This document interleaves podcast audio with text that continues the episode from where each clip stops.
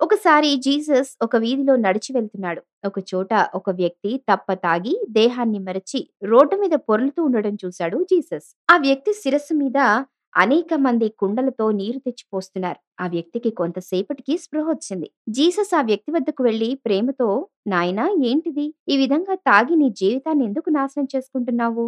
అని అడిగాడు. ఆ వ్యక్తి జీసస్‌తో స్వామి పూర్వం నేను కుష్ఠవ్యాధితో బాధపడేవాణ్ణి. నా వ్యాధిని మీరు నివారణ చేశారు. వ్యాధి నివారణ అయ్యి ఆరోగ్యవంతుడైనందుకు ఆనందం పట్టలేక ఈ విధంగా తాగి ఆనందిస్తున్నాను అన్నాడు. జీసస్ అతని ప్రవర్తనకు ఎంతో విచారిస్తూ ముందుకు నడుస్తూ ఉన్నాడు. ఒక వ్యక్తి కామంధుడై ఒక యువతి వెంట పరుగు పెడుతున్నాడు. జీసస్ అతన్ని పట్టుకుని ఆపి నాయనా ఏంటిది? నీవు ఎందుకు ఈ విధంగా సంచరిస్తున్నావు? కుక్కల వలె, పందుల వలె జీవించటం మానవులకు సరైంది కాదు అన్నాడు. అప్పుడు ఆ వ్యక్తి స్వామి పూర్వం నేను అందుడను మీరు నాకు దయతో దృష్టిని ప్రసాదించారు. ఆ దృష్టిని నేను సంపూర్ణంగా అనుభవిస్తున్నాను అని సమాధానం చెప్పాడు. జీసస్ చాలా బాధపడుతూ ముందుకు సాగుతూ ఉన్నాడు. మరి మరోసారి ఇంకొక చోట ఒక వృద్ధుడు వెక్కి వెక్కి ఏడుస్తూ ఉన్నాడు. అతడు ఒంటరిగా ఉన్నాడు. జీసస్ అతడి భుజం మీద చెయ్యి వేసి ఆప్యాయంగా నాయనా నీ దుఃఖానికి కారణమేంటి?